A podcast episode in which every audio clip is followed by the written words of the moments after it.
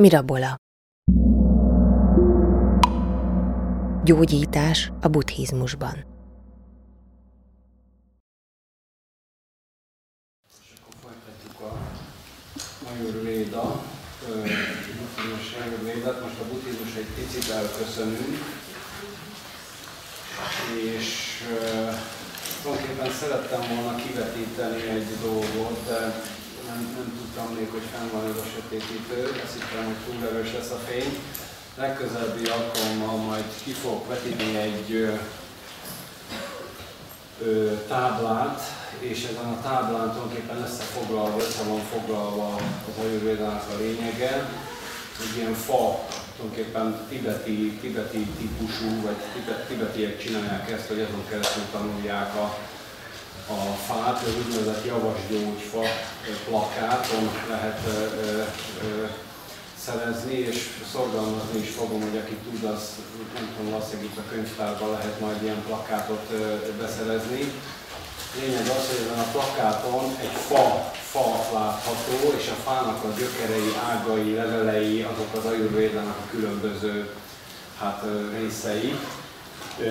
És szerettem volna megmutatni, hogy tulajdonképpen ennek a fának, ennek a nagy fának a, mai alkalommal az egyik alsó ágáról lesz szó, nevezetesen arról, hogy azok az erők, azok az elemek, tulajdonképpen egyrészt elemek, másrészt, mint látni fogjuk, ezek tulajdonképpen erők, ezek az, er, azok az erők, amelyek az emberi testet, ember élettani folyamatait alkotják, ezek az erők tulajdonképpen hogyan is jönnek létre, tehát egyáltalán miből fakadnak, mi, honnan, honnan származnak, és hogyan bomlanak le ki ö, egyre durvább és durvább közegekbe ö, ö, megjelenve, hogyan is ö, jön létre tulajdonképpen maga az emberi test. És tulajdonképpen ez még egy nagyon erős elvi, elvi téma, tehát egy, egy elég bonyolult ö, ö, dolog, remélem sikerül majd jól, látványosan, érzékletesen ezt előadni. De ha ezt valaki megérti, az nagyon sok mindent megért abból a szempontból, hogy egyrészt mit is jelent maga a jóga, mert a jóga és a, szá, és a ajurvéda, ugye azt tudjuk, hogy összetartozik, egész pontosan a jó az ajurvéda, tehát az élettan biztosítja azt, hogy, hogy, a, hogy az emberi test az alkalmas legyen arra, hogy a jogát, folytass, jogát folytasson, mégpedig olyan értelemben is, hogy később tulajdonképpen a joga sem csinál mást, mint hogy ezeket az erőket, ami az emberi testet alkotja, nem csak a testet, a tudatot is, tehát ezeket az erőket egyre nagyobb és nagyobb és nagyobb szinten, magasabb szinten hozza egy olyan egyensúlyba, amiben aztán tulajdonképpen egy teljes, teljes uralmi állapot, vagy teljes, úgy is mondhatom, hogy teljes megnyugvás következik be. Tehát azok az erők, amelyek most kavarognak a testünkbe, és mindenféle ö, ö, diszharmonikus működést okoznak, mert jó esetben persze harmonikusan működünk, de már gyermekkortól kezdve állandó diszharmóniában van a testünk, vagy így, vagy úgy, vagy amúgy, vagy betegek vagyunk, vagy éppen nincsen betegség tünet, de mégis valamiféle rendezetlen ö, folyamat zajlik. Ugyanúgy egy, egyébként, ahogy a tudatunkban is hasonló a helyzet, hogy legtöbbször bizony azt kell mondjam, hogy betegek vagyunk, de tudati értelemben, de ha nem is vagyunk betegek, akkor sem vagyunk egy olyan tökéletes egyensúlyba, amilyen egyensúlyba lehetnénk akkor, hogyha a jogával visszamennénk addig az állapotig, ahol ez az uralom még abszolút működik, és az uralom megvalósul.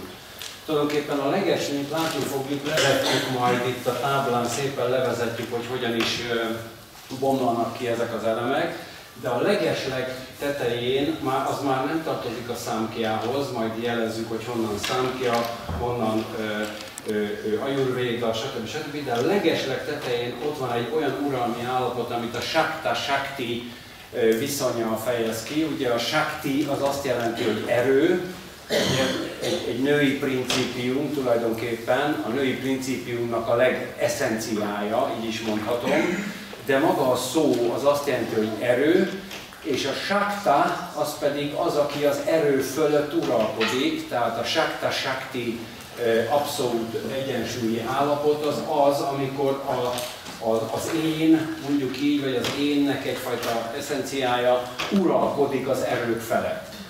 Maga a kibomlás folyamata azért következik be, mert az uralom elvész.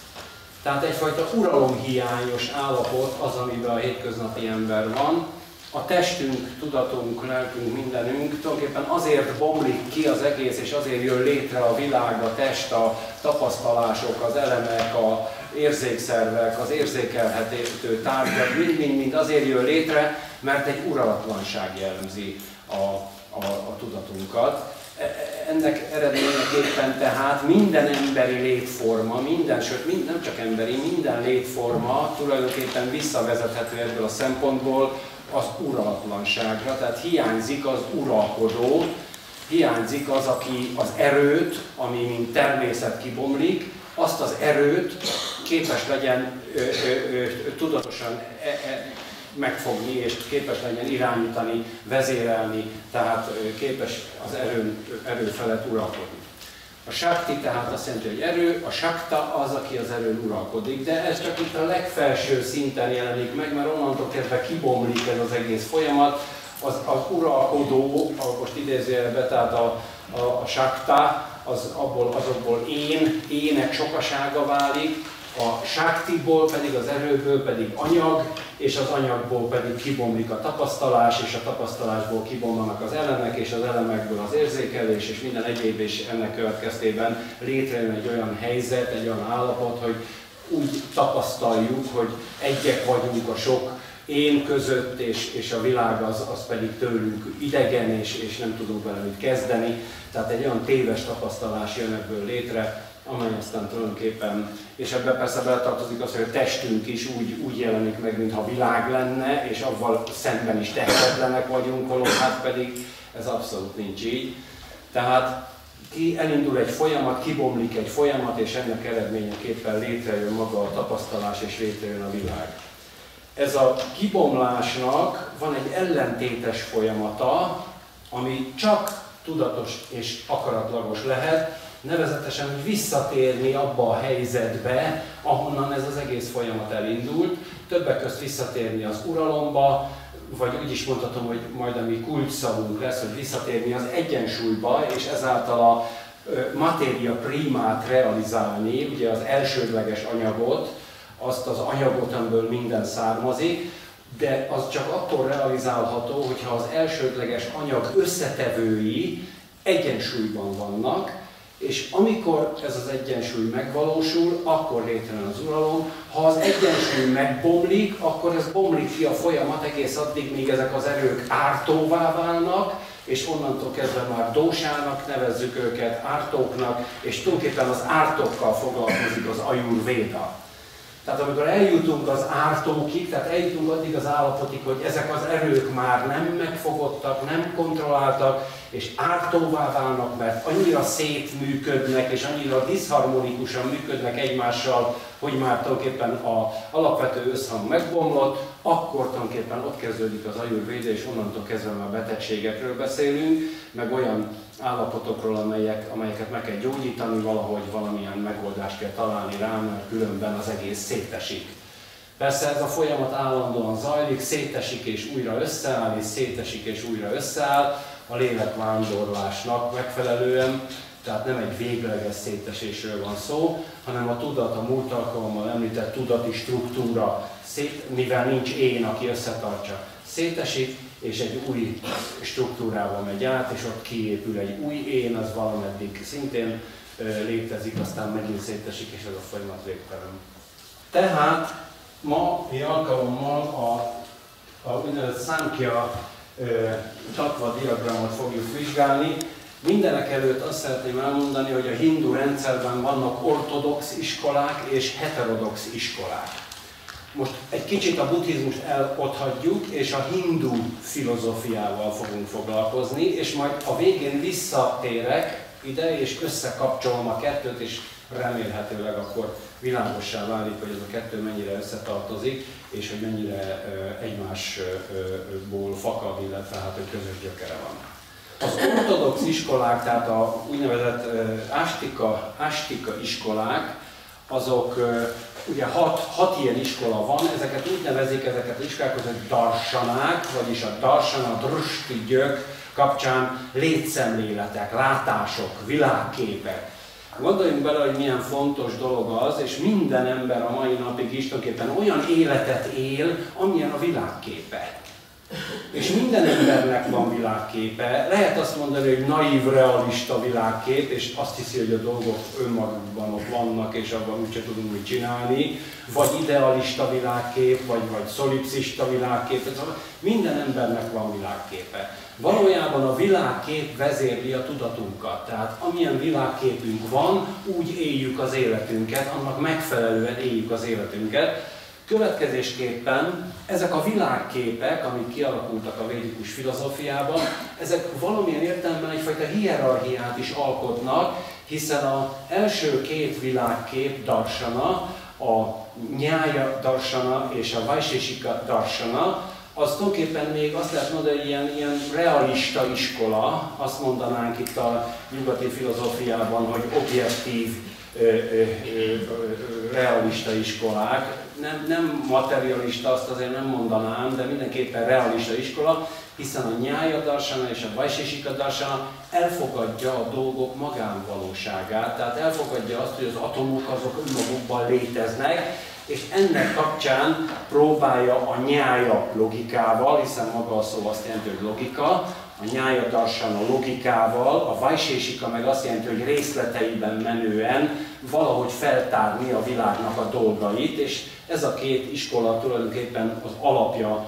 a későbbieknek. A következő két darsana, mint említettem, tehát hat ilyen ortodox darsana van, a következő két darsana, amiről mi beszélünk, a Samkhya darsana és a Yoga darsana.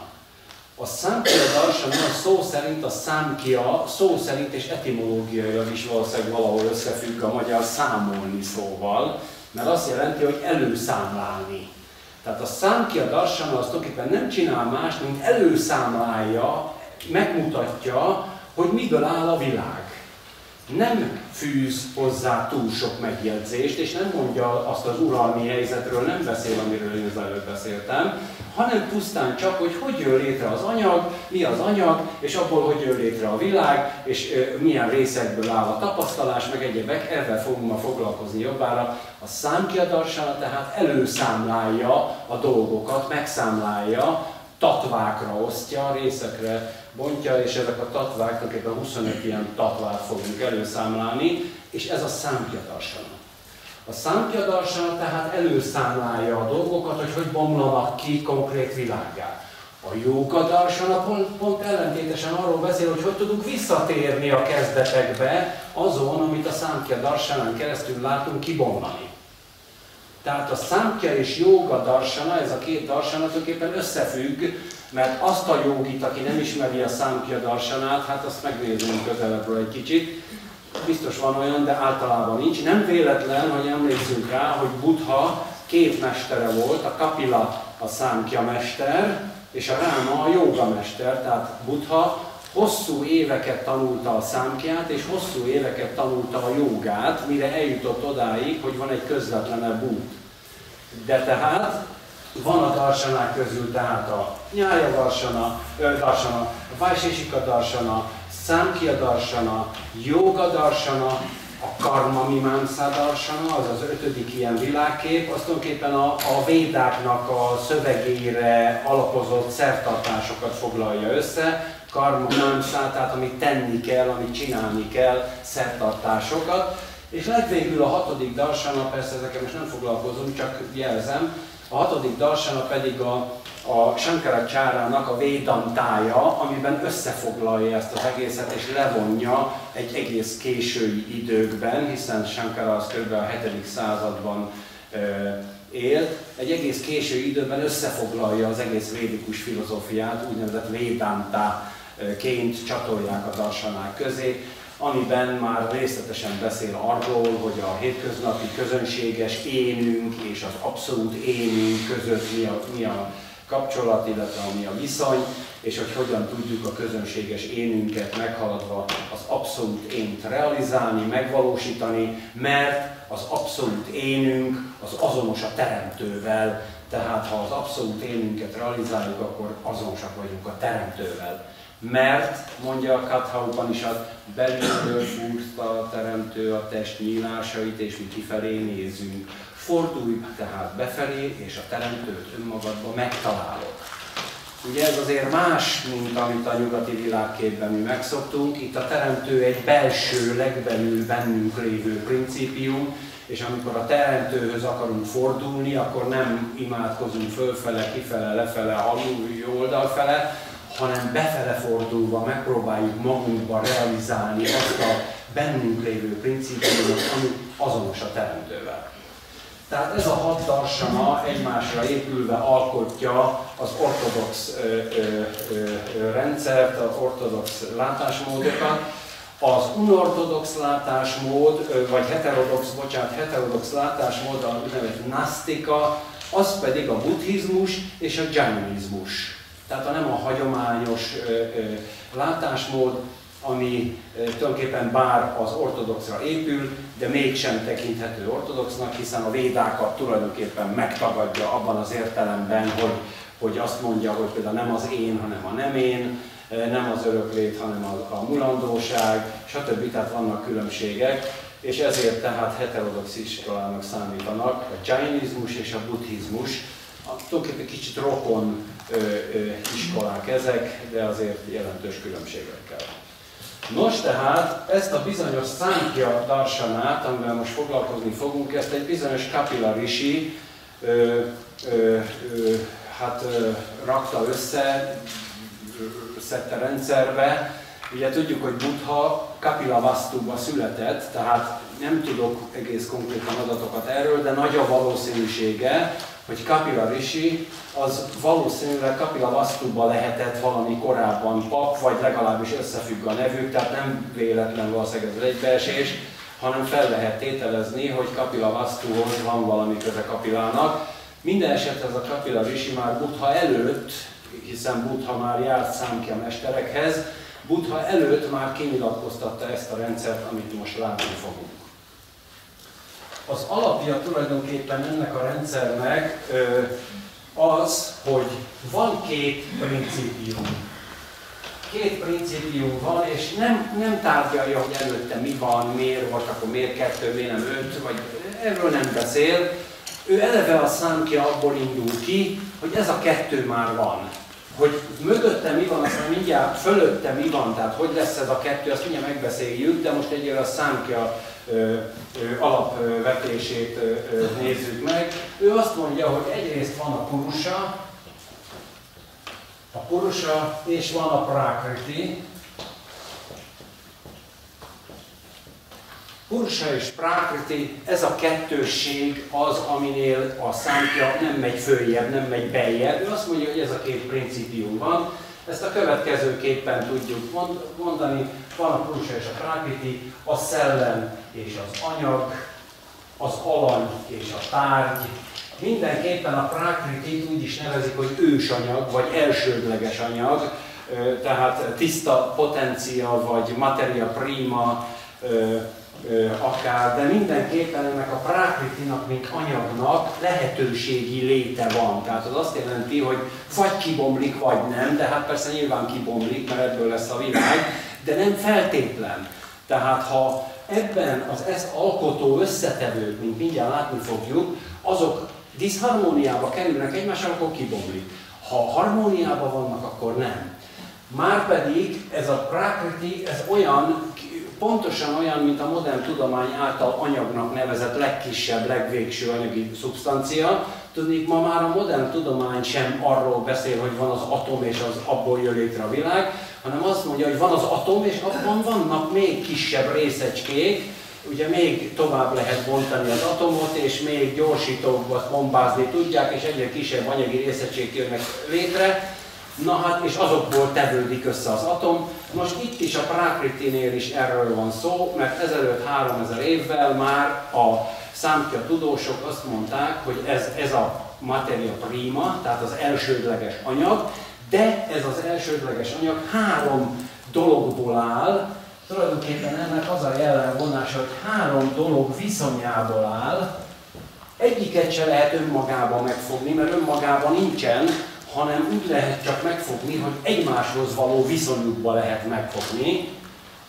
És a, tulajdonképpen a példánk az ez a gyertya, ugyanúgy, mint ez a gyertya, három dologból áll össze, a kanócból, a parafin vagy valamiből, ami ég is magából a lángból, ebből a háromból áll össze, ugyanígy a Prakriti is három dologból áll össze, a szatva, szatvából, a rajasból és a tamaszból, ezeket majd mindjárt beszéljük. Tehát szatva, szatva, rajas és tamasz. Ebből a háromból, nem mond ez újat egyébként, mert a nyugati alkímia is hasonlóképpen mondta, hogy az ősanyag az nem más, mint kén, higany és só, ugyanaz, ők is így gondolták az anyag szerkezetét, tehát a legkisebb anyagi valóságot, de a lényeg az tehát, hogy a purusa pedig tulajdonképpen egyfajta én jelleget ölt, de már itt már tulajdonképpen azt kell mondanom, hogy sok én, sok kis énről beszélünk, és ez bomlik ki, és egyre több kis énről van szó, de maga a purusa az a lényeg tehát, hogy az egyfajta ö, ö, átma, egyfajta én, én szerűség, tehát a szellem, az, ami azt szokták mondani, hogy a purusa az lát, de nem tud járni, a prakriti az nem lát, de tud járni, ezért olyan, mintha a prakriti a hátán vinné a purusát, vagyis az egyik lát, de nem tud járni, a másik tud járni, de nem lát, ez a kettő egymáshoz kapcsolódik szükségszerűen, és így bomlik ki a világ. Tehát ez a kettő egymást feltételezi, egyik nincs a másik nélkül, másik nincs az egyik nélkül.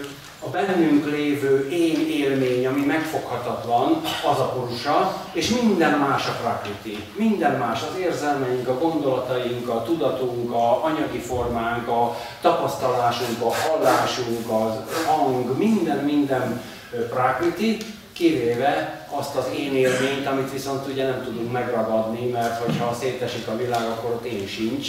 Tehát ilyen értelemben a purusa az, az ő, ő, tulajdonképpen azt lehet mondani, hogy megragadhatatlan. Tehát a purusa a sánta, a prakriti az vak, szegény, és a vak viszi a sántát, és akkor így el vannak egy darabig. De mindenképpen tehát ezt a kettőséget nevezi a számítja egy ilyen alap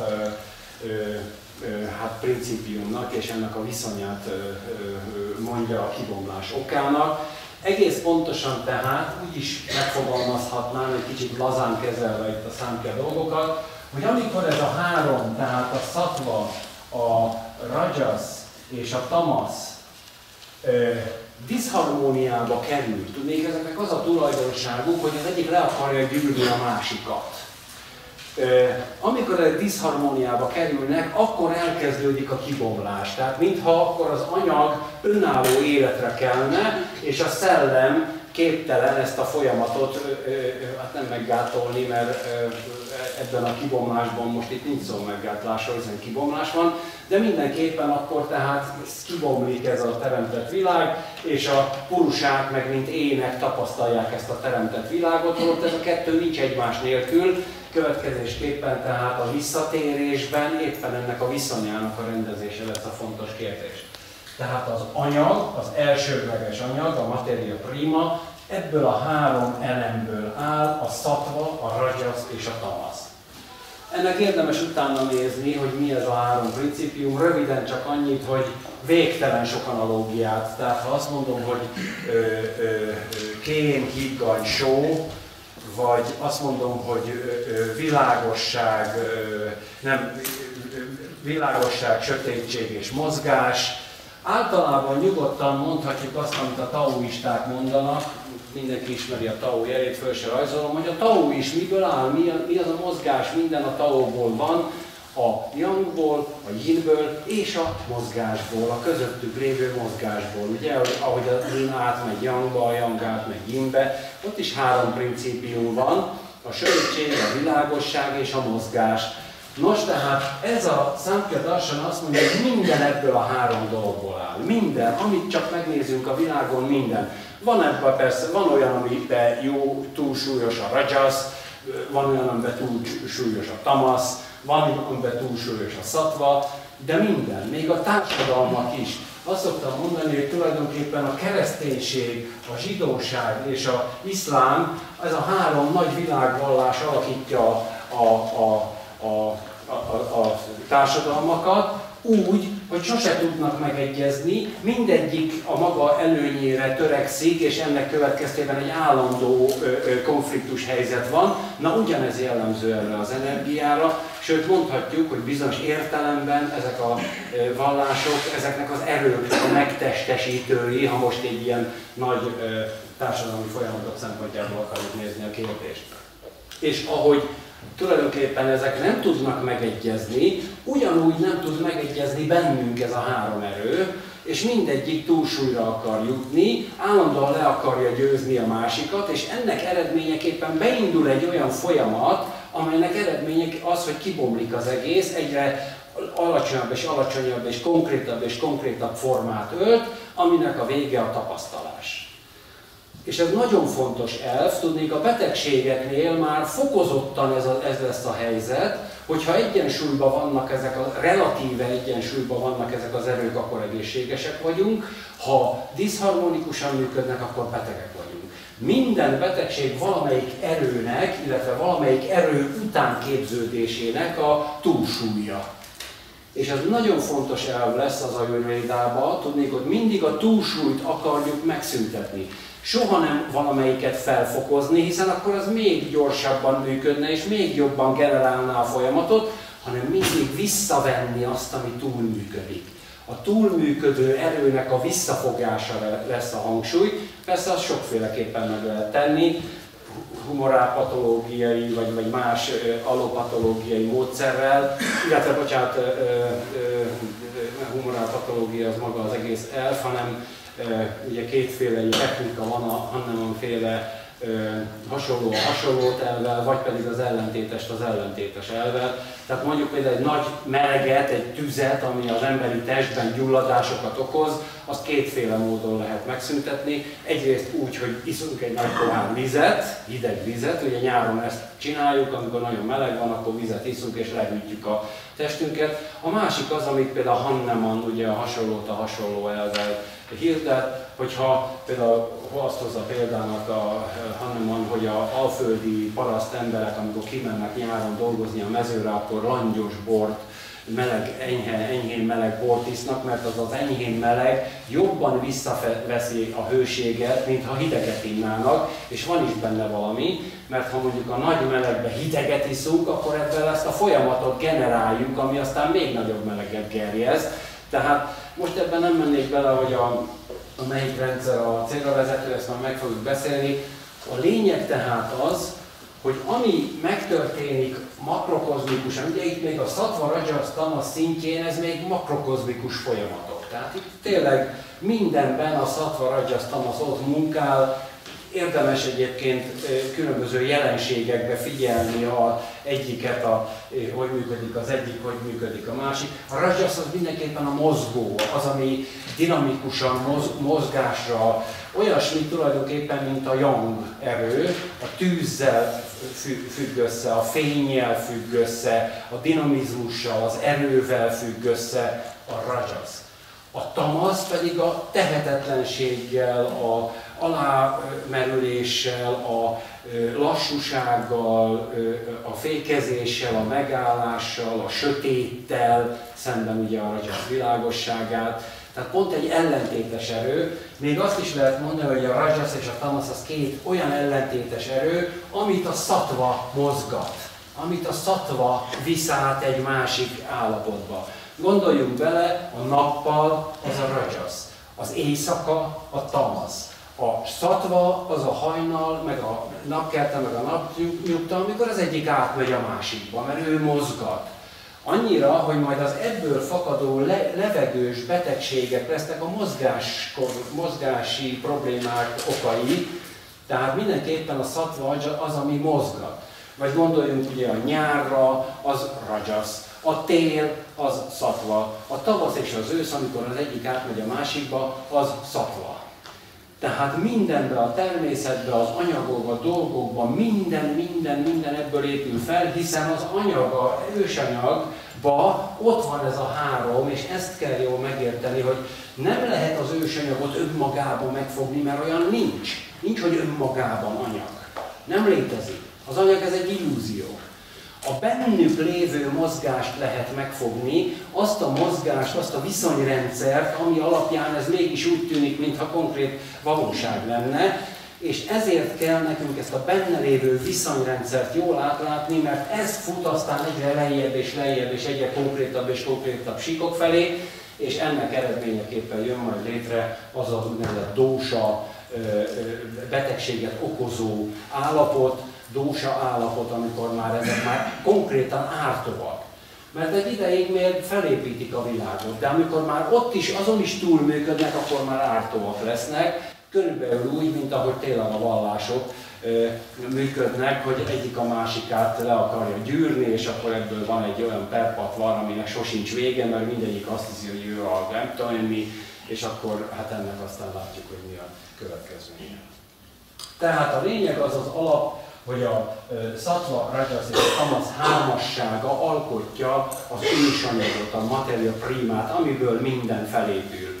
Minden, amit el tudunk képzelni. Tehát ha bármit látunk, az ebből a háromból áll, de tényleg erre nagyon jó példa, hogy maga a gyertya, ahol ö, látjuk annak a háromnak együtt kell lenni ahhoz, hogy az működjön, világítson. Ugyanígy tehát minden dolog akkor tud funkcionálni, hogyha ö, ö, ez a három jelen van. Ha a szatvát kivonnánk, ott teljes mozdulatlanság lenne, nincs, nem lenne mozgás. Ha a rajaszt kivonnánk, ott nem lenne világosság, nem lenne fény, nem lenne, ö, ö, ö, tulajdonképpen erő sem lenne. Ha a tamaszt vonnánk ki, akkor meg az egész elszállna, nem lenne, ami a földön tartaná, szilárdan tartaná és hordozná. Tehát mind a háromnak megvan a maga funkciója, egyik a másikát ö, ö, fenntartja, generálja, módosítja, játszik, ez egy játék, és a játék eredménye az, hogy bomlik egyre jobban bomlik ki a teremtett világ. Egy definíciót szeretnék felolvasni, egy nagyon jó definíciót, hogy hogyan is zajlik ez a folyamat, hogy ne értsük félre. Mert mondhatnánk azt, hogy itt ez a sorrend, ami itt a kibomlás sorrendje, az a részektől, tehát az egészből a részek felé tart, ez is valamilyen értelemben igaz, de valójában tehát az a jó definíció, hogy attól függ, hogy a részektől az egész felé, vagy az egésztől a részek felé, ez most szempont kérdése. Ugye a joga azt nézi, hogy a részekből hogy lehet eljutni az egészbe, a számkér azt nézi, hogy egészből hogy lehet eljutni a részekbe, de a lényeg az tehát, hogy a sorrend nem a részektől az egész felé haladásban áll, nem az egésztől a rész, részek felé haladásban áll, hanem mindig a viszonylag viszonylagosan kevésbé differenciálttól viszonylagosan jobban differenciált felé, tehát a viszonylagosan kevésbé differenciálttól a viszonylagosan jobban differenciált felé, a viszonylag kevésbé determinálttól a viszonylag jobban determinált felé, és a viszonylag kevésbé koherenstől a viszonylag jobban koherens felé. Tehát talán érződik az a finomság, ha egyszerűen csak azt mondom, hogy az egészből a részekbe bomlik ki, ez így nem felel meg a valóságnak, tehát itt nem is annyira bomlásról van szó, mint inkább gondoljuk bele, hogy ez itt még kevésbé determinált. A folyamat vége, amikor érzékelünk, már teljesen determinált. Tehát a kevésbé determináltól a viszonylag jobban determinált felé, és a elkülönültől a jobban elkülönült felé, és a folyamatostól a jobban folyamatos felé. Tehát tulajdonképpen a számpja ebben az egész kibomlással és ebben a differenciálással tulajdonképpen nem csinál más, mint feltárja a különbséget a szellem és az anyag között, megmutatja, hogy minden, ami szellemi, az bennünk nyugszik, mint én, és minden, ami anyagi, az mint anyag kibomlik, és ezzel tulajdonképpen rávezet minket arra, hogy ö, ö, egyensúlyi helyzetet hozzunk létre. Ez az egyensúlyi helyzet azonban a folytonos mozgásban megnyilatkozó kiegyensúlyozottságot jelenti. Tehát ezt nem úgy gondoljuk, hogy beáll és kész, hanem a folytonos mozgásban megnyilatkozó kiegyensúlyozottságot jelenti. Tehát például nekünk nem csak akkor kell egészségesnek, amikor ülünk egy helyben és jönne, hogy betegek legyünk, hanem amikor téli hideg van, aztán nyáron meleg van, és nekünk ezeket a játékokat követni kell, és télen máshogy kell táplálkozni, mint nyáron, nyáron, mint ősszel.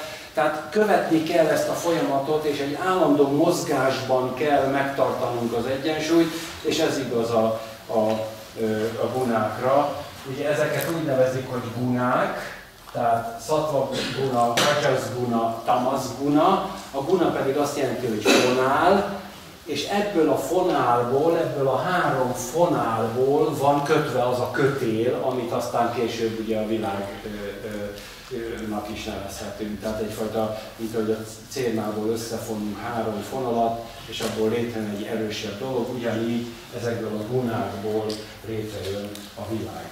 De hogy hogyan azt folytassuk a, a sort, nem, egy pillanat, akkor nézzük meg még, hogy előtte mi van, és akkor utána bontjuk ki a sor. Előtte a következő helyzet, itt van tehát egy ilyen abszolút állapotként az, hogy sakta és a sakti, de ez azt jelenti tehát, hogy, hogy erő, erő, és a, a sakta pedig az, aki az erőn uralkodik, általában a sáktát azt úgy szokták hívni, hogy síva. Síva és Sakti, ugye ez, ez már egy ismerős, a Síva és az ő párja Parvati, de Parvati az Sakti reprezentáns, tehát a Sakta Sakti az akiben nem más, mint a mitológiában Síva és Parvati. Gyakorlatilag a Síva az azt jelenti, hogy benne rejtőzni, benne nyugodni, ez pedig azt jelenti, hogy az egész folyamat kibomlik, de síva végig benne van a folyamatban, végig ö, ö, e, rejtve, benne nyugszik ebbe az egész folyamatban, hiszen síva lesz a jóga ura, aki az egészet visszaviszi az uralmi helyzetbe. Hiszen síva ugye a jogiknak a, a, a, a, hát a istene, így is mondhatom. Tehát a kezdeti állapotban van egy olyan helyzet, amikor síva az erő felett abszolút mértékben uralkodik, és nincs kibomlás, teljes uralomban van. Mit jelent az? Hogy a bennünk lévő maszkulinitás, a bennünk lévő feminitáson teljes mértékben uralkodik. A maszkulin ugye a mozgató, a feminin a mozgatott, következésképpen a mozgató uralkodik a mozgatotton, de most itt ne, ne egy ilyen családi drámára gondoljunk, ahol az egyik veri a másikat, hanem ténylegesen egyfajta uralmi helyzetről, amikor a bennünk lévő folyamatokat kontroll alatt tudjuk tartani, és ez vonatkozik a tudati folyamatokra is. Ebből a Shiva Shaktiból kialakul az én, és ebből pedig még itt burkoltam, de kialakul a más. A más, ami nem én. Még nem világ, még nincs világ, még nincs anyag semmi, még semmi nincs. Itt van az én, és egyfajta uralom, uralom van az énnek a más fölött. Azután megerősödik a más, és az én fokozatosan gyengül, és a más felfokozódik. Majd egyre jobban elválnak egymástól az én és a más, de ez mondjuk sötéten. Egészen addig, míg aztán az egyik purusa a másik prakriti formájában elérkezik ahhoz a az, amikor már is nagyon látjuk, hogy van közel kettőnek egymáshoz. A lényeg azonban nagyon-nagyon fontos, és a Samkhya Tatva diagram ez nagyon kevés helyen jelenik meg, érdemes jól megegyezni, Tehát valóban a purusa visszavezethető egy én állapotra, ami a mással még kapcsolatban van, azután visszavezethető egy olyan én állapotra, amikor a más ugyan túlsúlyban van, de már egyesülnek, és végül az énnek a dominanciája ö, ö, realizálódik, és e fölött van ugye ez a síva viszony. Tehát alapjaiban véve, ha innen nézzük, akkor az egész kibomlás folyamatának az az oka, hogy az én a másnak átadja az uralmi helyzetet. A másnak, most itt bármit érthetünk a más alatt, bármit, az objektív jelen, amit látunk, észlelünk, ezek lesznek később ugye a látás, hallás, ízlelés, szagolás, tapintás, tehát a más az, egy, az objektívet jelenti.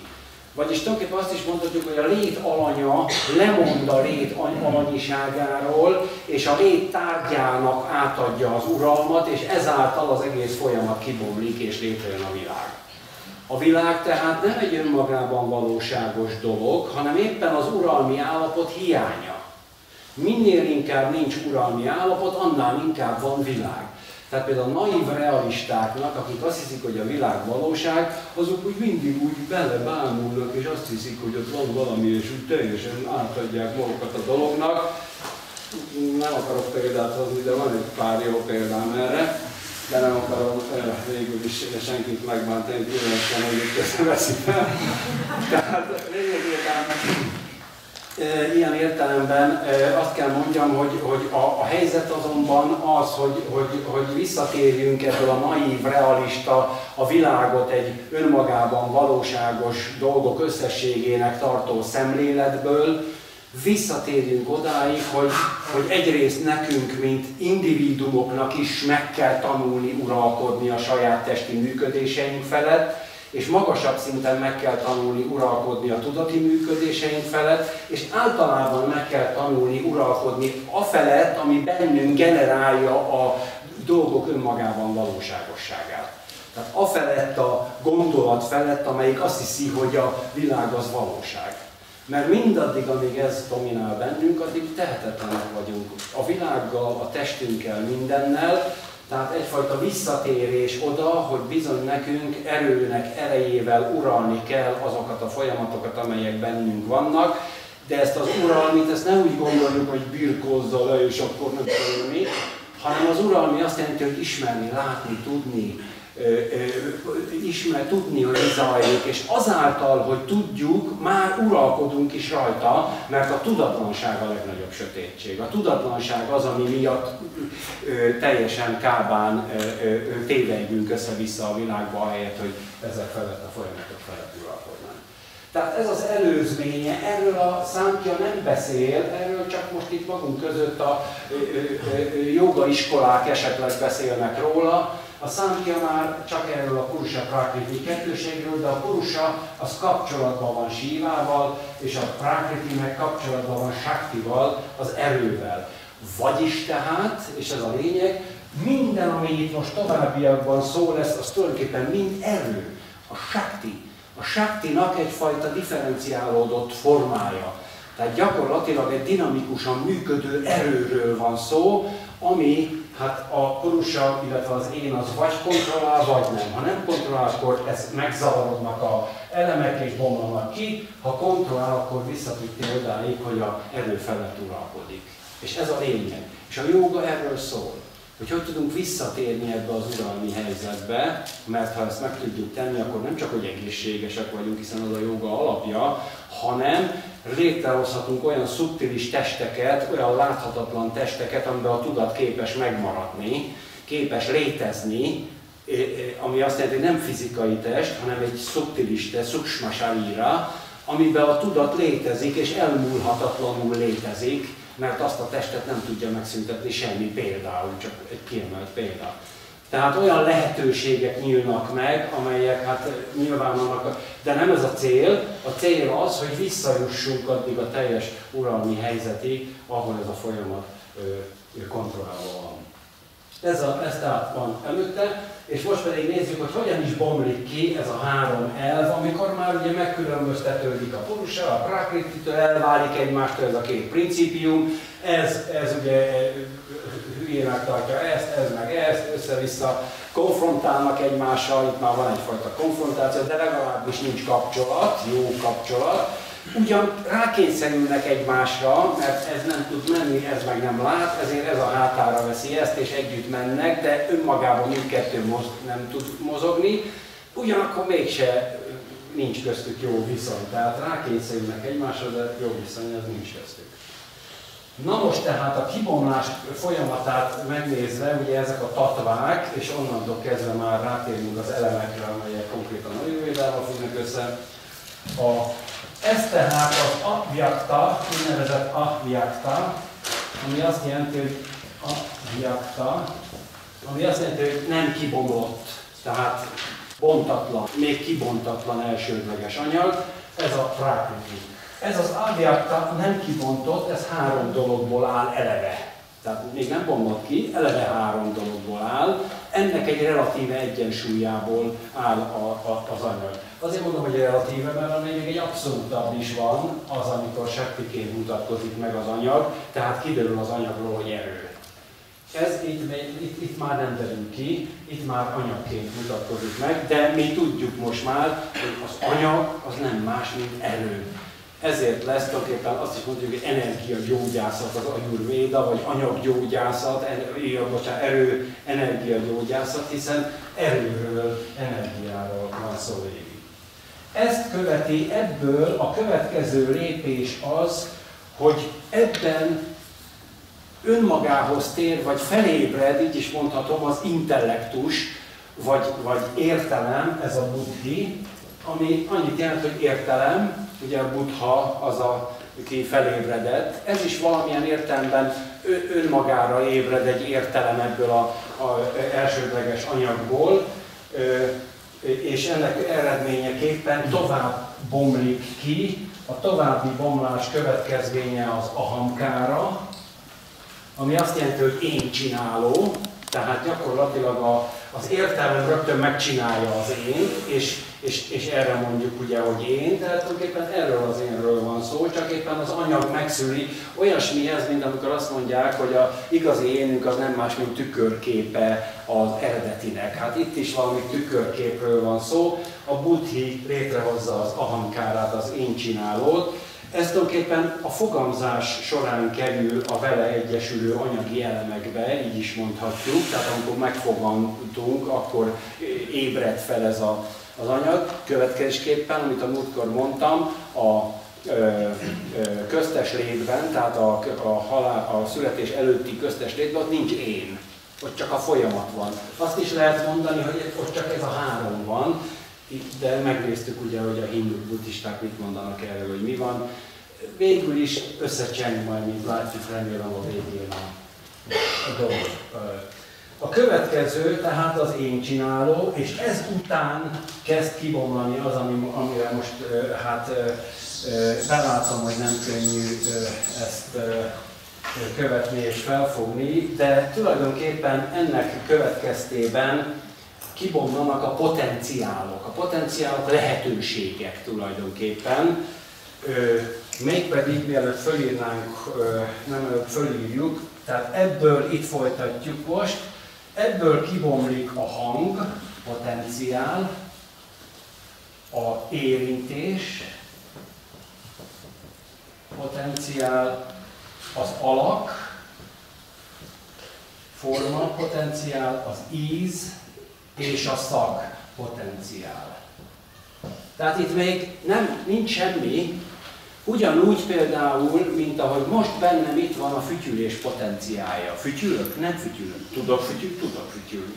Tehát itt van a, a fütyülés potenciája bennem, nincs fütyülés, semmi nincs, de mégis bennem itt van az a képesség. Ugyanígy itt van a hangpotenciál, de még nincs megszólalás, majd lesz az óm, a óm hang, és ebből aztán kirezeg minden, de itt még csak potenciálról beszélünk. Ha valakit érdekel, gyorsan. Shabda, Sparsha, Rupa, Rasa és a Gantha.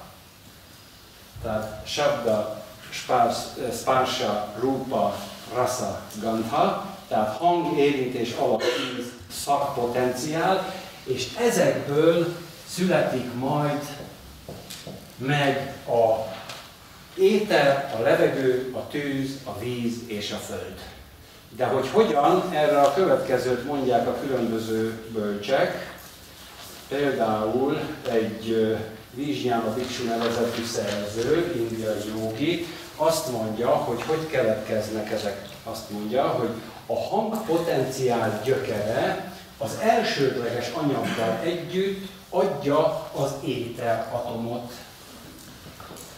atomot. Éter. Az érintés potenciál gyökere az elsődleges anyaggal adja a levegőatomot. Az alakpotenciál gyökere, hogy is vagyunk?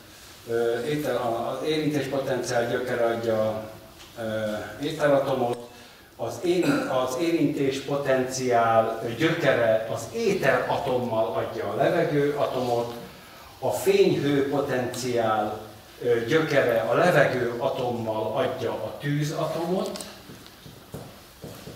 tehát az alak most itt fényhőként szerepel, tűzatomot, a ízpotenciál gyökere a tűzatommal adja a vízatomot, és a, a, a szakpotenciál gyökere és a vízatom együttesen adják a földatomot. Földatomot. Vagy egy másik megközelítésben, ezt csak felolvasom, a hangpotenciál a, mint a gyökere vagy centruma körülvéve a buddhadi által adja az ételatomot, a spársa tanmátra érintés potenciál, mint gyök vagy centrum körülvéve a szagatom által az ételatomot, generálja a levegőatomot, és így tovább formapotenciál, mint gyök vagy centrum körülvéve az érintés által a levegőatommal hozza létre a tűzatomot, tehát ezek mintha olyan burkok egymásra ennének fektetve, vagy egymást tartalmaznák, fokozatosan egyik a másikát generálja, és létrejönnek az elemek, és ezek az elemek alkotják már konkrétan azt a világot, ami megnyilatkozik előttünk. Tovább menve azonban az a helyzet, hogy tovább is ugye ezek a tatvák, amiket számolunk elő, az első tatva, a második, harmadik, negyedik tatva, ötödik, hatodik, összesen 25 van, 6 meg 11, meg 5 az 16-nál tartunk most.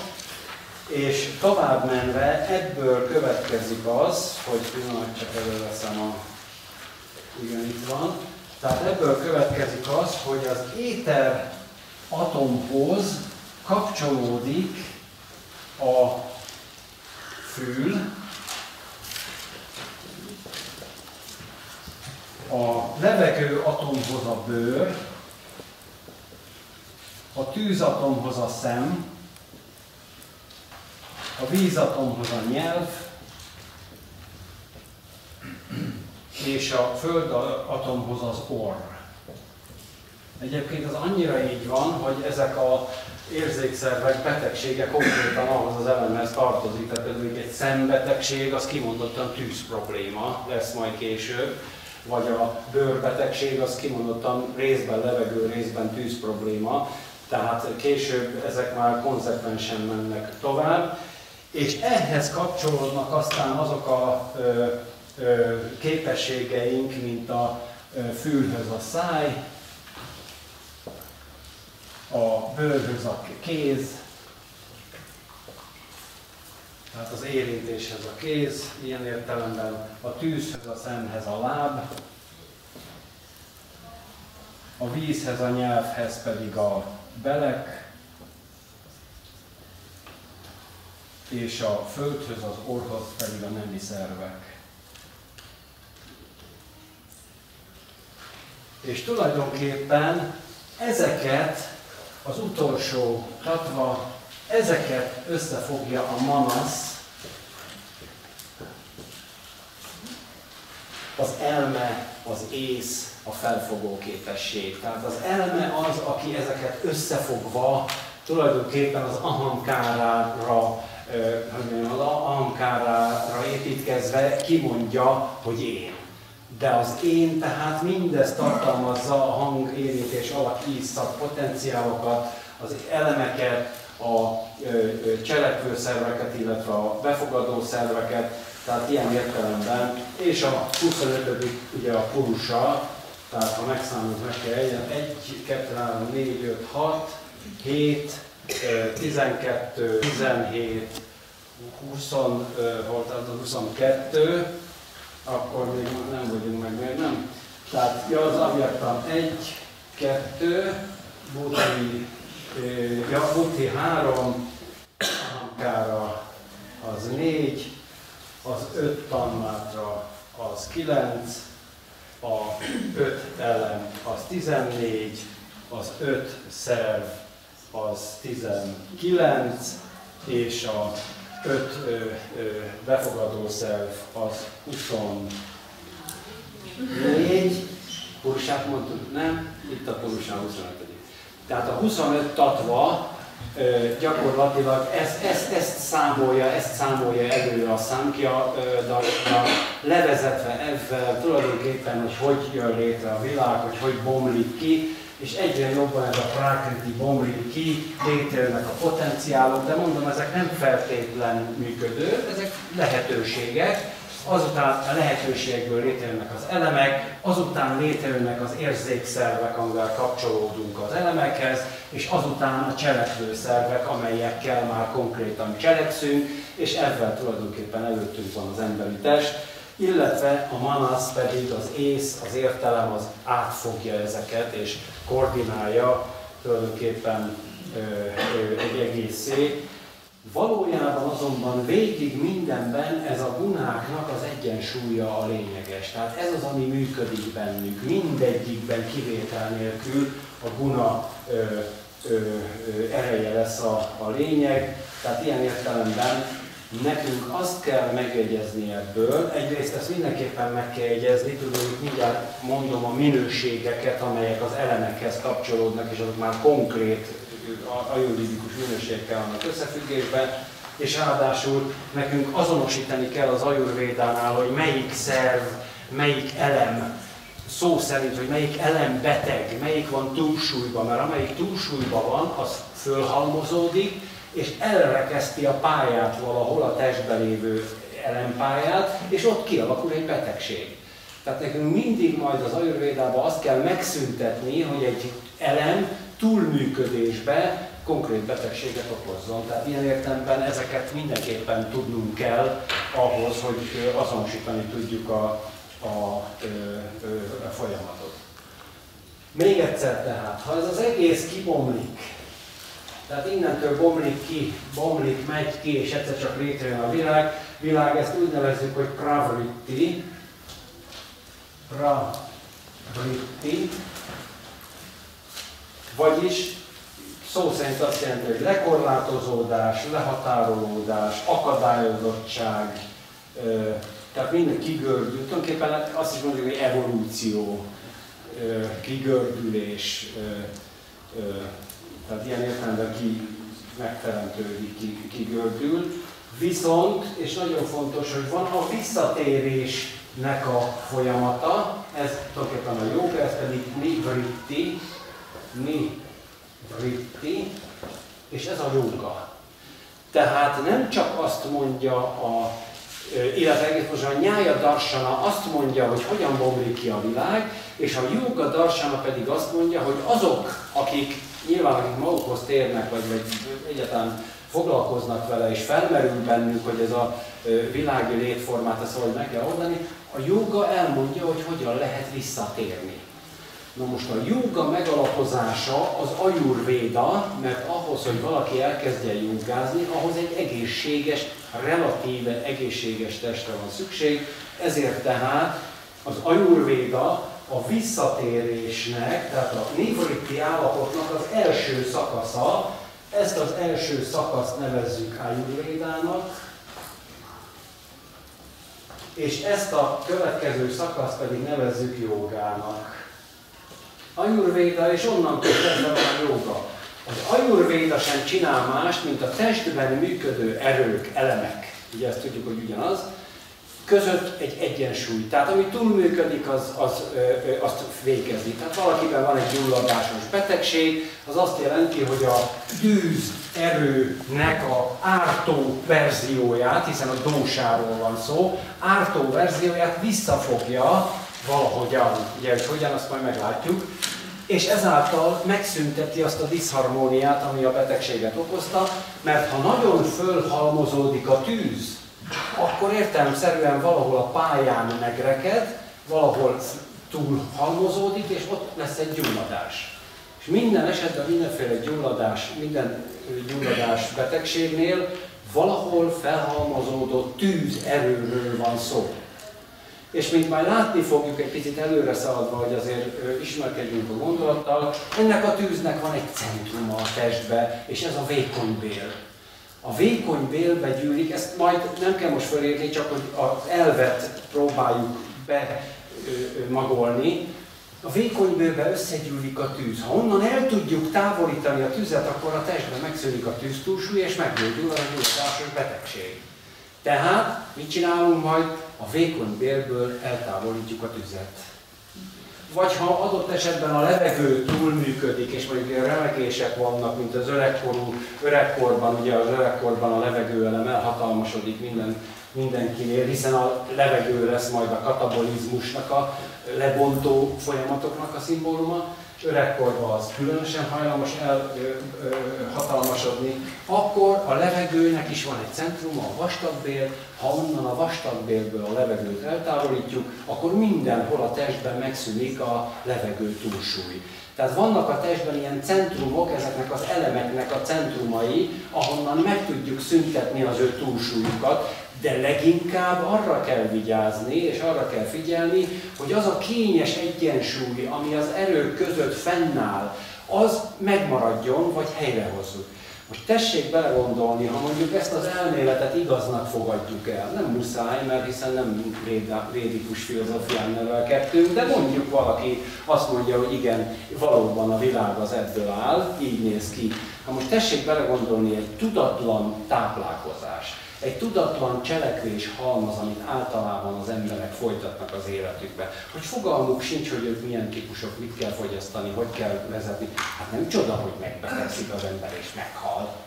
Hát ez egyáltalán ez teljesen normális. Teljesen normális. Tehát vannak típusok, mondjuk egy tűz típusú ember, akinek kerülni kéne az izgalmakat, meg a hajszát, meg a pikáns ételeket, meg a csípős dolgokat, meg a idegeskedést, meg minden, ő ezt nem tudja. Nyilván ő megy a maga hajlamai után, és rohan, 140-nel megy, minden közlekedési baleset, több, a legtöbb közlekedési baleset tűz problémás emberekkel történik de legalábbis a tűz a baleset pillanatában egészen biztos, hogy föl van. Valamilyen már elszabadul, úgymond elszabadul. Persze a levegő is közrejátszik, ott elszáll és elszáll, ez a kettő játszik a közlekedés. A vízesek általában nem jellemző, hogy közlekedési balesetben. Ő rá inkább az a alulműködés jellemző. Szépen. Tényleg, el, el vannak, mint a befőtt, és ez, ez, ennek eredményeképpen aztán a hízásos, meg alulműködéses funkciók, működések, az mind, mind tulajdonképpen a vízes típusúaknak. Az lesz az érdekes, hogy tulajdonképpen az alsót, a földet és a felsőt, az étel, azt a konkrét testi működések szempontjából kizárjuk, mert az, az étel és a levegő együtt fölfokozódva adja majd az úgynevezett vata, vatát, vata dósát, széldósát, ezt föl is írhatjuk. Tehát ebből a kettőből, hol is így most nyitok egy új oldalt, és ide írjuk, hogy étel, étel, levegő, levegő, levegő, levegő, tűz, víz és föld. Tehát a négy erő, négy elem. A felső kettő adja a vata dósát, dósa,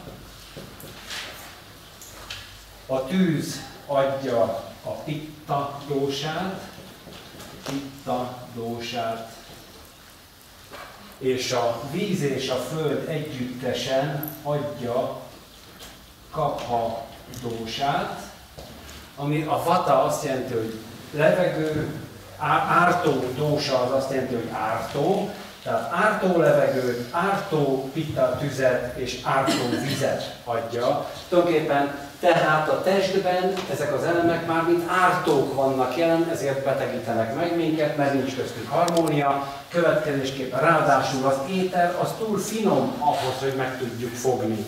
A föld az túl durva ahhoz, hogy meg tudjuk fogni.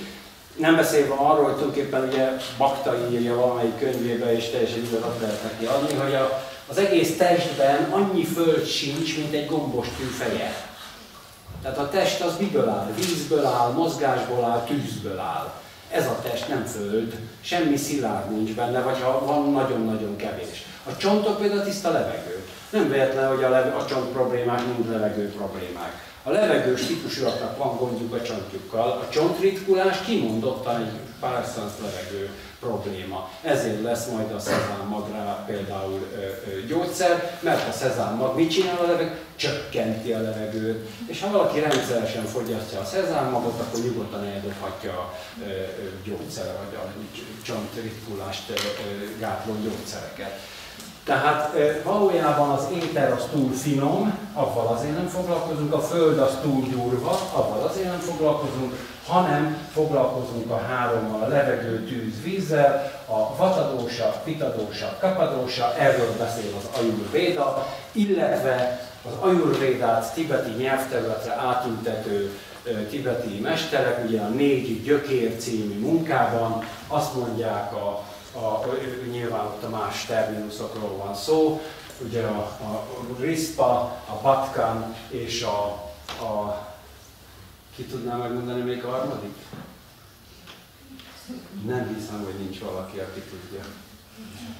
Hogy hívják tibetül a harmadik? A Batkán ugye az a víz. A Mrispa az a levegő, a tűz. A csor a víz illetőről, csak most ebben az esetben... Csor? Csor. Nem, nem, nem, van egy, igen. Rum, rum. Rum, úgy van, ez az. Rum. Nem, rum, rum, így van. Tehát mindegy, nem megyünk tibeti irányba, végülis a Ayurveda szanszkét nyelvterületen született, de lényeg az tehát, hogy egy az egybe átírják tulajdonképpen tibetire, és ugyanúgy ugyanaz történik. Tehát, amikor mi az ajurvédával dolgozunk, akkor ebben a három erővel, elemmel dolgozunk. Ez a három elem most visszavíve ennek a három erőnek a testben megjelenő formája, és ahogy itt a diszharmóniájuk miatt indul el a testetöltés folyamata, ugyanígy itt a kóros diszharmóniájuk miatt jön létre a betegség. És ezt kell tulajdonképpen majd gyógyítanunk, vagy a Ayurveda ezt gyógyítja, hogy helyreállítja az egyensúlyt a három erő között, és ennek eredményeképpen a túlműködés okozó betegségek megszűnnek, de nem csak a testben, hiszen tudjuk, látjuk, hogy a tudatban lévő érzelmek azok a vízzel függnek össze, a tudatban lévő akaratok azok a tűzzel, a tudatban lévő gondolatok azok pedig a levegővel, tehát ezek, majd látni fogjuk ezt, szoros kapcsolatban vannak egymással, tehát a tudatban és a testben fenn, fenn, létrejövő egyensúlytalanságok kiegyensúlyozása, ez a ajurvédának a feladata.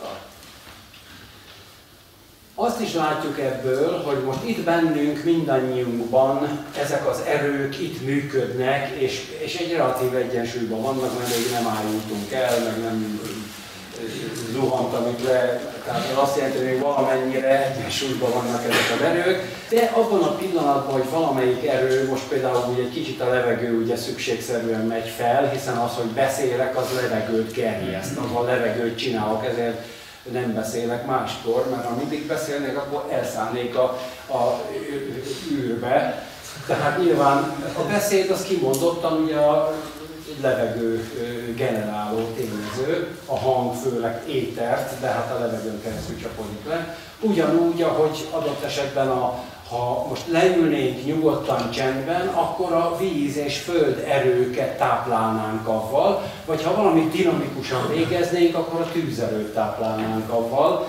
Tehát értelemszerűen, ha majd megnézzük, hogy ki milyen típusú, már olyan értem, hogy a típusjeleket végigvesszük, akkor az ember meg tudja állapítani, hogy például levegős és tüzes típus vagyok, tehát nekem a levegőt és tüzet vissza kell fognom, úgy kell táplálkoznom, olyan életmódot kell folytatnom, úgy kell cselekednem, hogy ez a két erő vissza legyen fogva, mert ha nem, akkor megbetegszem. És ráadásul ugye vannak, jön a tél. A tél az tele van vízerővel. Tulajdonképpen ránk zúdul a külső vízerő. Ha mi ugyanazt az életmódot folytatjuk, mint nyáron, akkor nem csoda, hogy a vízerő kapcsán megfázunk. Mit csinálnak az, mit csinál az emberek többsége télen? Megfázik. Tehát ez szükségszerűen, ugye ezek az erők elhatalmasodnak, és tehát nem csak azt kell kiegyensúlyozni, ami belül bennünk ezek az erők játékát, hanem plusz az erők játékát és a környezetünk játékának a viszonyát is ki kell egyensúlyozni. Tehát ebből látható, hogy az Ayurvéda egy fantasztikus nagy tudatosságot próbál bennünk létrehozni, hogy tudatosan működjünk, tudatosan együnk, táplálkozunk, ígyunk, stb. Tehát például, amikor majd fogok mondani egy receptet, ez a recept az így hangzik, hogy egy negyed pohár hideg vízhez tegyünk hozzá egy negyed pohár meleg vizet, majd újra egy negyed pohár hideg vizet, egy szendvics, akkor erre adott esetben azt fogják mondani, ez nem normális az űrge. Holott ebben befolyásoljuk az élettani működésünket. Tehát ilyen apró nüansznyi dolgokkal befolyásoljuk az élettani működést. Most képzeljük el, amikor valaki megy a McDonald'sba és ott benyom meg nagy szendvicset abszolút felborulnak ezek a folyamatok. Tehát nem lehet csodálkozni, hogy mindenki beteg. Hát mitől lenne egészséges? Hát egyszer mitől? Tényleg ez a kérdés, hogy vajon mitől lennének az emberek egészségesek, akkor össze-vissza esznek mindenféle dolgot, azt se tudják, hogy, hogy mit kéne enniük ahhoz, hogy egészségesek, az egész életmódjuk, minden össze-vissza van. Egy vizes típusnak például napkelte után ébredni, az egy méreg az egy méreg, mert napkelte után a víz zúdul ránk, akkor halmozódik fel bennünk a vízerő. Tehát ha ő még alszik, pihen, akkor a vízerő az mind raktározódik el. Ha már aktív és mozog, akkor ott nincs baj, féken tudja tartani a vízerőt. Tehát ilyen apróságokon múlik tulajdonképpen, hogy ezeket az erőket féken lehessen tartani, hogy lehessen szabályozni, kontrollt tartani, és ahhoz, hogy ezeket az apróságokat mi szemmel, figyelemmel tudjuk kísérni, ahhoz nekünk egy éber önfigyelés kell. Egy éber önfigyelés kell. Tehát mi nem, nekünk akkor nem kifele a dolgok felé kell nézni, és a külön, hanem nekünk magunkba kell nézni, és látni kell, hogy bennünk mi zajlik. Mi az, ami fokozódik, mi az, ami vissza, mi az, amit vissza kell vonni, tehát visszafogni. Tehát ez egy rendkívül finom játék, és ezt a rendkívül finom játékot csak olyanok képesek játszani, akik, akik képesek arra, hogy egy picit önmagukra figyeljenek, hogy ne csak extrovertáltam kifelé, és azt hinni, hogy ott az élet, nem ott az élet. Ezt kell megjegyezni. Nem, az élet az a bennünk lévő erőknek a működése. Az az élet. Hogyha valaki tisztelni akarja az életet, akkor tisztelje azokat az erőket, amik benne működnek, lássa, hogy mi zajlik benne, és próbálja minél nagyobb kontroll alatt tartani ezeket az erőket, akár a joga folytán egészen az abszolút uralomig. De oké, okay, nem ez lesz a vizsgafeladat, hogy valaki abszolút uralkodjon magán, és elvárás sem lesz, mert hát ez nem egy egyszerű dolog, de az, hogy, hogy, hogy próbáljunk közeledni ahhoz, hogy egy picit lecsukjuk a szemünket, és próbáljuk figyelni a bennünk lévő folyamatot, mint ahogy majd a vipasszanát be fogom vonni, egy speciális vipasszana gyakorlást be fogok vonni, ilyen ajurvéda vipassanának lehetne nevezni, amikor kimondottan a figyelem arra összpontosul, hogy milyen erők hogy működnek bennünk magunkba, ezt, ezt kell látnunk, hogy, hogy tűzerő, vízerő, szélerő hogy működik. Ehhez majd meg lesznek azok a információk, amikkel definiáljuk az egyes erőknek a különböző működését, és akkor tulajdonképpen ilyen így módon az ember már akkor észreveszi, hogy, hogy egy elem elszabult, amikor azt látja, hogy, hogy félek. Jé, félek. De miért félek? Azért, mert a levegő elhatalmasodott. Azért. Tehát a levegő elem elhatalmasodása, vagy bús depressziós vagyok, az is a levegő elemhez tartozik. Ha a levegő elem elhatalmasodik, depresszióba esünk. És gondoljuk el, ez abból áll, hogy az ember konstatálja, hogy, hogy igen, depressziós vagyok, tehát elhatalmasodott a levegő elem, tehát olyan dolgokat kell fogyasztanom, úgy kell léteznem, hogy azt megszüntessem. És megszünteti, és megszűnik a depresszió, és egy, egy, egyensúlyosan él tovább. Na most ez még a depresszió, az hagyján, mert akkor csak magunknak teszünk kárt, legfeljebb magunkban roskadunk, és ott sajnáljuk magunkat, hogy mennyire De képzeljük el azt, amikor valakinek az agyát elborítja a tűz. Az, hogy mekkorát bevág a szomszédjának. Ő is börtönbe megy, a szomszédja is meghal, és értelmetlen az egész, mert semmi nem szól másról, mint arról, hogy erők elhatalmasodtak. Hát szóval ez már drámainak tűnhet, és drámai is, mert az összes dráma, ami van a világon, az mind az erők elhatalmasodásából fakad. Makroszinten, mikroszinten egyaránt. Tehát ha a világban harmónia lenne, akkor az összes baj eltűnne. A harmónia egyenlő a, a rendezettséggel, és a diszharmónia pedig a konfliktus az elemek között, az erők közötti konfliktus, az pedig egyenlő a rendezetlenséggel. Most még nagyon gyorsan ezekről a elem, elemi eszenciákról egy pár szót. Ezek tulajdonképpen minőségekként jelen vannak bennünk, például a Föld, a Föld szubstancia, mint elem, az nehéz, durva, kemény, élettelen, sűrű, nem átlátszó, tehát még egyszer nehéz, durva, kemény, élettelen, sűrű, nem átlátszó, és a szaglást, a föld a szaglást izgatja, nem véletlen, hogy a föld szaglal, ez egy klasszikus gyújtból megérzi. Egyébként, ha valakinek a szaglása sérül, tehát már nem érez úgy szagokat, az azt jelenti, hogy betegszik meg, tehát a földelem kezd beleomlani a vízbe, ugye, és a halottas könyvek nagyon szépen leírják, hogy hogy omlanak egymásba ezek az elemek, a föld a vízbe, a víz a tűzbe, tűz a levegőbe, levegő az éterbe, az éter a tudatba, a tudat a, tudat a, ebbe a magcseppbe, a központi magba. Tehát a halál pillanatában az zajlik le, hogy ezek az elemek egymásba omlanak, ugye hatalmas robajjal omlik a föld a vízbe, mondja a tibeti halottas könyv.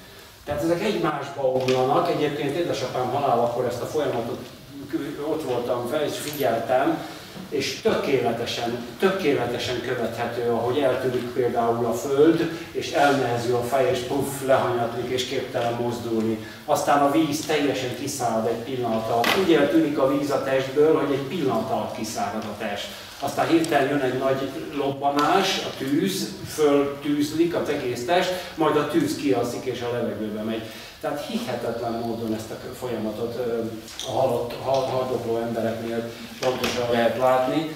Tehát lényeg az, hogy ezek egymásba omlanak, de alapjaiban véve tehát ezek a minőségek jellemzőek rájuk, hogy a Földön nehéz, durva, kemény, élettelen, sűrű, nem átlátszó és a szaglászt is izgatja. Ez azt jelenti, hogy minden, ami nehéz, akár például a táplálékba, az a földelemet sokasítja, tehát a földelemet ö, ö, ö, gazdagítja, azt, azt táplálja tulajdonképpen. A földelem lesz azáltal ö, dominánsabb. A, és a többire is igaz, a durva, kemény, ezek mind a földelemet ö, ö, ö, ö, süt, tehát a földelemet táplálják, tehát a földelem sokasodik ezáltal.